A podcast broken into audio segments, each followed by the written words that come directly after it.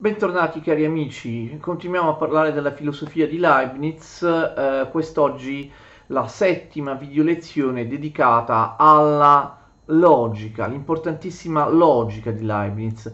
Nella scorsa video lezione, vi ricordate, abbiamo parlato della metafisica e ci sono uh, ancora diverse cose da dire sulla metafisica. Infatti è davvero difficile comprendere la metafisica di Leibniz senza collegarla alla sua logica. Molti interpreti, e io sono d'accordo con loro, hanno sostenuto che la metafisica di Leibniz trova le sue basi proprio nella logica cioè la metafisica non farebbe altro che applicare a tutta la realtà alcuni principi logici validi nel pensiero. La metafisica non sarebbe altro che un'estensione della logica. Si tratta di un vero e proprio panlogismo. Pensiero ed essere sarebbero la stessa cosa. Per prima cosa analizziamo la differenza che Leibniz istituisce tra eh, possibile e attuale, la coppia logica possibile attuale. Il possibile è ciò che possiamo pensare senza contraddizione. L'attuale è qualcosa che, oltre a essere possibile, esiste nella realtà. Un ente possibile possiede una definizione perfetta un ente possibile è perfetto anche se non esiste nella realtà, anche se non trasforma la sua potenzialità in atto. Leibniz fa l'esempio di alcune verità matematiche, un triangolo oppure un cerchio sono completi nella loro definizione, anche se nella realtà non esistono triangoli o cerchi perfetti. Infatti, dalla loro definizione posso dedurre tutti i teoremi di queste figure geometriche. Invece, ciò che è attuale è ciò che esiste sul piano ontologico, ovvero, per usare una terminologia leibniziana, sul piano metafisico. Può sembrare singolare che Leibniz affermi che un ente possibile, per quanto perfetto, sarà sempre meno perfetto di un ente reale meno perfetto. Sembra una contraddizione in termini, che significa ciò che è reale, attuale, è sempre più perfetto di un ente possibile, anche se l'ente possibile è perfetto. Nonostante ciò, il passaggio dalla possibilità alla realtà, dalla potenza all'atto, non aggiunge niente all'ente possibile, alle sue caratteristiche di pensabilità, alla completezza della sua definizione. Ogni monade è individuata da Leibniz come una sostanza individuale possibile, ovvero come una sostanza individuale perfettamente determinata sul piano razionale, il che vuol dire dotata di una definizione completa, anche se non è reale, anche allo stadio di possibilità, di potenzialità. In quanto tali, cioè in quanto sostanze complete, le monadi esistono in mente Dei, nella mente di Dio. Lo stesso Leibniz le identifica con i pensieri divini dei neoplatonici, però in Platone le idee, gli archetipi della realtà sono essenze statiche, separate dagli oggetti empirici. Invece, secondo Leibniz, le monadi sono dinamiche e tendono spontaneamente all'esistenza. Dio crea nel senso che fa passare queste sostanze dalla potenza all'atto, producendo nella realtà gli esseri individuali che corrispondono perfettamente alla definizione completa della relativa idea. Dio quindi dà alle monadi l'esistenza. Tuttavia Dio non dà alle monadi l'essenza, non crea l'essenza. L'essenza è increata, nel senso che esiste da sempre nella mente di Dio come le verità logiche e matematiche. Strettamente legata alla coppia possibile e attuale è un'altra coppia logica, la coppia eh, necessario-contingente. Il necessario è verità di ragione, il contingente è verità di fatto. Necessario è ciò di cui non si può pensare l'opposto senza contraddizione. Le verità necessarie o verità di ragione sono principalmente quelle matematiche. 2 più 4 uguale 6, oppure l'enunciato che afferma che la somma degli angoli interni di qualunque triangolo è 180 gradi ehm, queste sono verità necessarie, sono verità autoevidenti all'intelletto che corrispondono, che rispondono al principio logico eh, delle verità di eh, ragione. Pensare che non siano vere implica contraddizione logica. Io non posso pensare che non sia vero che 2 più 4 faccia 6 perché cado in contraddizione. Il contrario di 2 più 4 fa 6 non è possibile. Persino Dio non può pensare il contrario di una verità di ragione. Come vedete Leibniz riafferma la teoria delle verità eterne, quelle logiche e matematiche, che come sicuramente ricorderete era stata messa in discussione da Cartesio. Contingente invece è, attenzione, ciò il cui contrario non implica contraddizione logica. Può essere vero che io compia l'azione di alzare il braccio destro, ma può essere anche vero il contrario, cioè che io invece del braccio destro alzi il braccio sinistro. Io avrei potuto alzare il braccio sinistro al posto del braccio destro. Posso pensare questa cosa come eh, possibile, cioè non è in contraddizione logica col suo contrario. Le verità di fatto ovviamente sono i fatti empirici, sono tutti quei fatti che avvengono nella realtà e nel tempo e che non si possono dedurre a priori dal pensiero. Le verità di fatto possono essere colte solo dall'esperienza, cioè a posteriori. Esse non sono decise a priori dall'intelletto di Dio, ma dalla sua volontà. Dio stabilisce se un evento empirico avviene oppure non avviene. Quindi Attenzione, anche le verità di fatto dipendono da Dio e come vedremo dal suo finalismo. Anche gli elementi empirici non si verificano a caso, Dio decide liberamente se tradurre in atto una certa sostanza individuale oppure no. Leibniz introduce anche due principi logici fondamentali, il principio di identità e il principio di ragion sufficiente. Il principio di identità è una modalità con cui si esprime il principio aristotelico di non contraddizione. Ricordate il principio di non contraddizione può essere eh, indicato con A diverso da non A. A è diverso da non A principio di non contraddizione. Oppure possiamo anche dire, principio di non contraddizione, che A V slash F. A o è vero o è falso. Eh, A non può essere considerato contemporaneamente vero e falso nello stesso tempo e nello stesso senso. O è vero o è falso. In questo momento fuori piove oppure non piove. Una cosa esclude l'altra, non è possibile che piova e non piova contemporaneamente. Leibniz preferisce la sua versione, cioè la versione del principio di eh, identità e il principio di eh, identità invece dice A uguale a.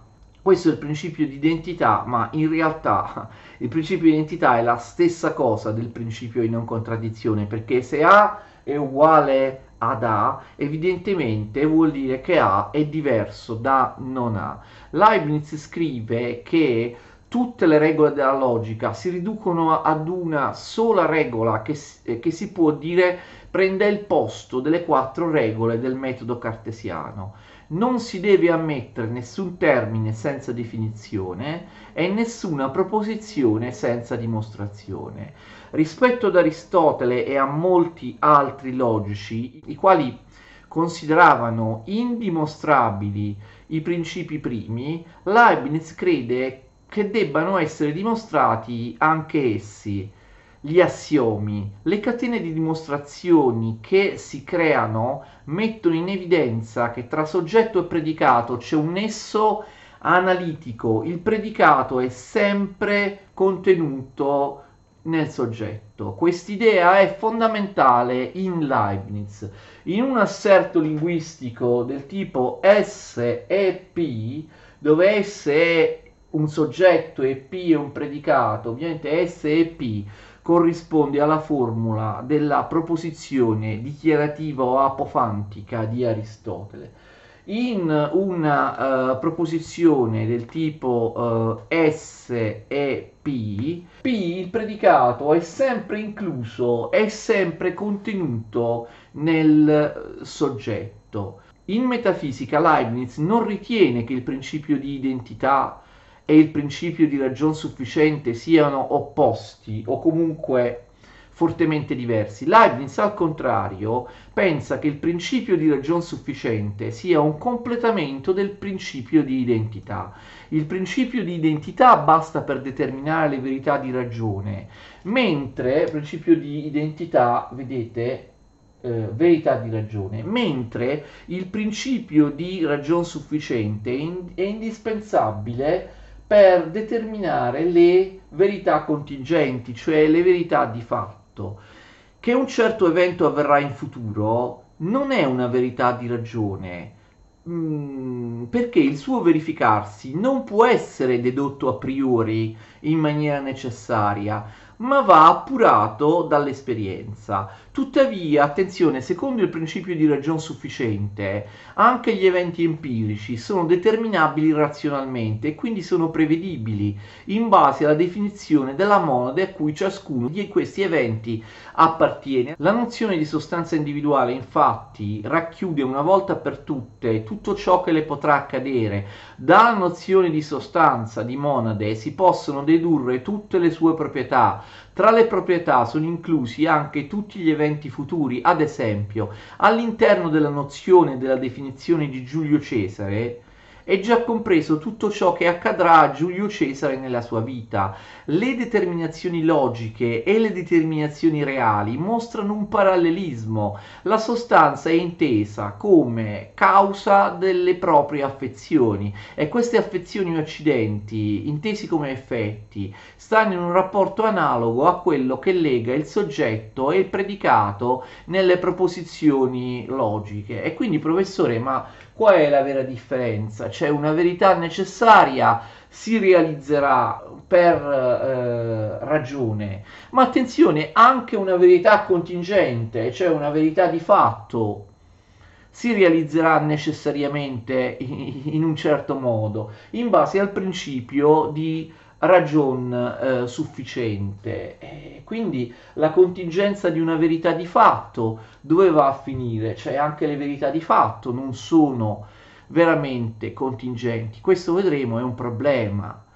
In ogni proposizione logica vera, dice Leibniz, il predicato P è nel soggetto, è incluso nel soggetto. Allo stesso modo, scrive Leibniz, la natura di una sostanza individuale è di avere una nozione così perfetta che basti a comprendere e a farne dedurre tutti i predicati del soggetto a cui tale nozione si attribuisce. Chiuse virgolette di questa citazione di Leibniz. Il principio di ragion sufficiente, quindi, finisce per estendere il principio generale della logica, ovvero la analiticità, eh, anche di estendere questo principio fondamentale della logica di analiticità anche alle verità di fatto. Anche le verità di fatto sono analitiche, anche nelle verità di fatto il soggetto è necessariamente collegato al eh, predicato. La analiticità vale anche per le verità di fatto, ovvero quelle verità che diversamente dalle, dalle, verità di ragione non sono deducibili dal principio di non contraddizione. La differenza sta nel fatto che la spiegazione mediante il principio di identità è evidente, mentre la spiegazione mediante il principio di ragion sufficiente è probabile. Leibniz sostiene che anche la probabilità debba avere un posto nella logica accanto alla evidenza. Leibniz quindi dà ragione su questo punto a Pascal mentre si discosta da Cartesio. Ma attenzione, che cosa intende Leibniz per probabilità? Intende semplicemente che noi non conosciamo tutti gli eventi futuri di determinate sostanze, però Dio li conosce. Anche gli eventi empirici anche le eh, verità eh, contingenti, le verità di fatto, rispondono a un principio razionale, il principio di ragion sufficiente. Noi non conosciamo tutte le ragioni che legano un predicato a un soggetto, però Dio le conosce. Se noi le conoscessimo tutte queste cose, saremmo in grado di avere una spiegazione assoluta di ogni fatto empirico, saremmo in grado di prevedere nel futuro ogni fatto empirico, ma tale conoscenza aspetta solo a Dio e noi possiamo solo supporre che questa ragione, questa ragione sufficiente esista. Tutto questo crea dei problemi e ha suscitato numerose e gravi obiezioni nei confronti di Leibniz. Il principio di identità e il principio di ragion sufficiente rischiano infatti di identificarsi. Se il fatto che Cesare attraversa il Rubicone è un evento, un'affezione o un accidente, che era già compreso nella nozione della sostanza Cesare e che risponde a un principio di ragione, per quanto sufficiente. In che senso diciamo che il fatto che Cesare attraversa il Rubicone sia un evento probabile?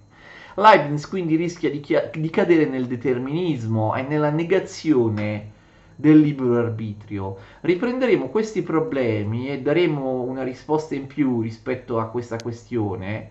Problemi che nell'opinione di molti rappresentano contraddizioni estremamente gravi nel pensiero di Leibniz nella prossima video lezione non perdetela l'ultima su Leibniz dedicata alla Teodicea.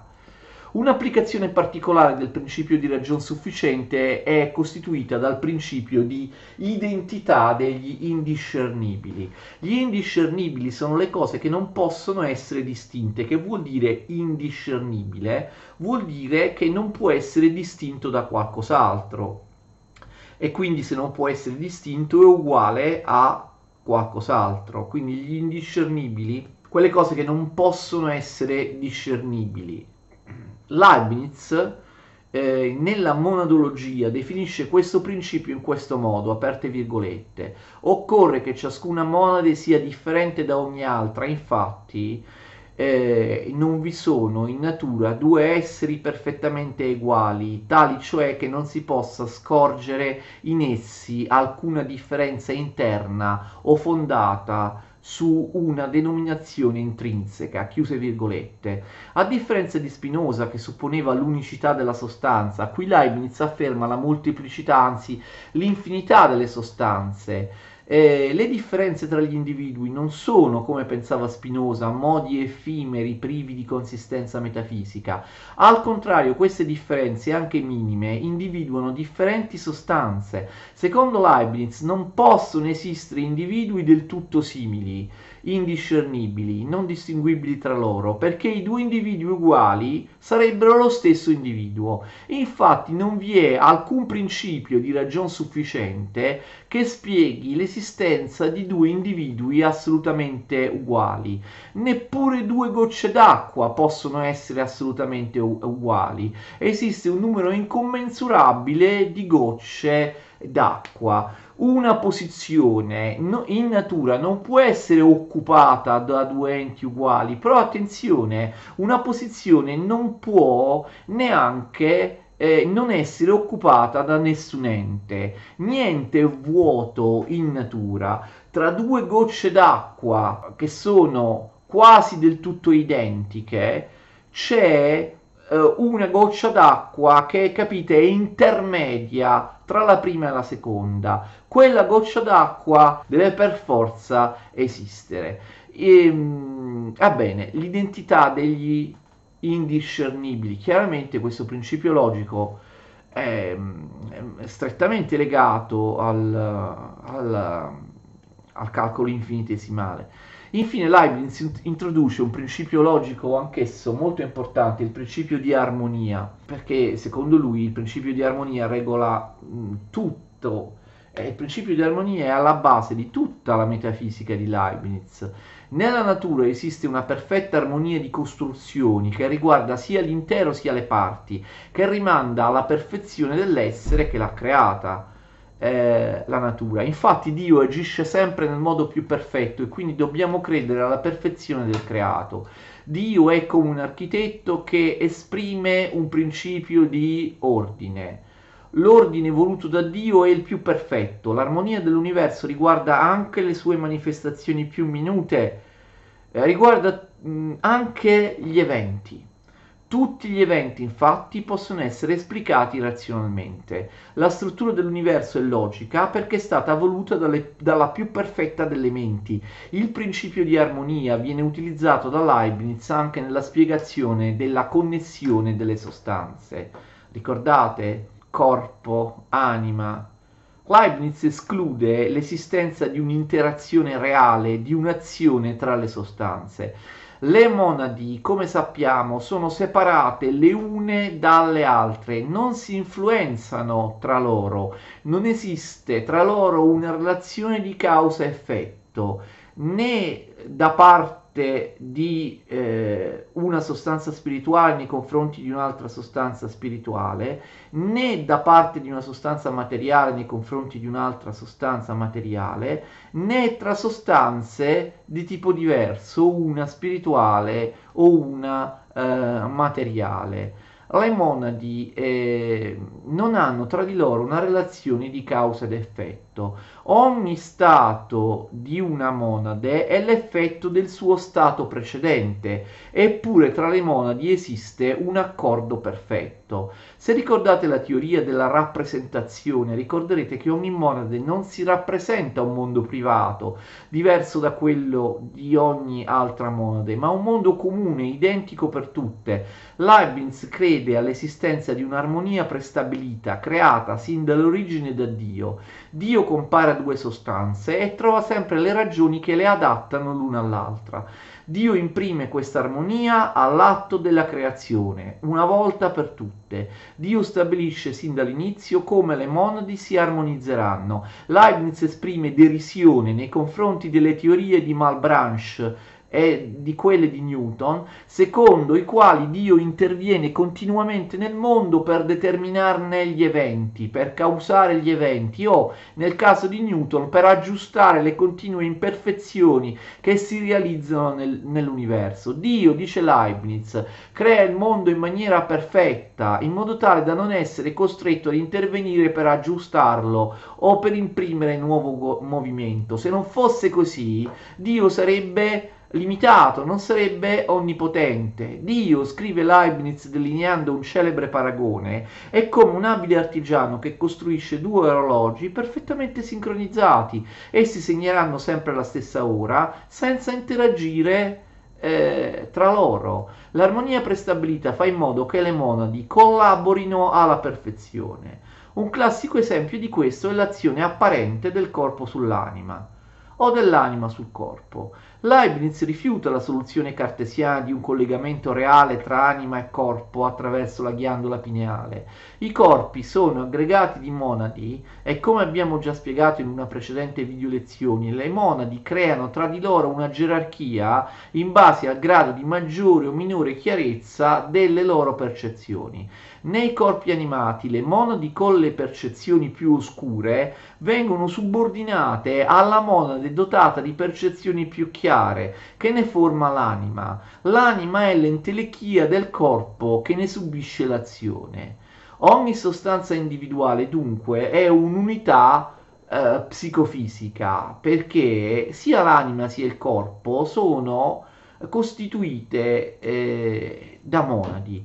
Quando ad esempio l'anima avverte un sentimento di dolore nel momento preciso in cui un braccio viene ferito, ciò non significa, come pensa Cartesio, che il corpo abbia agito realmente sull'anima, che il corpo sia la causa del dolore, che la ferita eh, al braccio sia la causa del, di un effetto che si avverte a livello della mente, ovvero del dolore. Significa che le percezioni delle monadi che formano il corpo e quelle della monade che ne costituisce l'anima avvengono parallelamente perché sono sincronizzate in anticipo. I due eventi avvengono in maniera concomitante. L'anima forma da sé il dolore.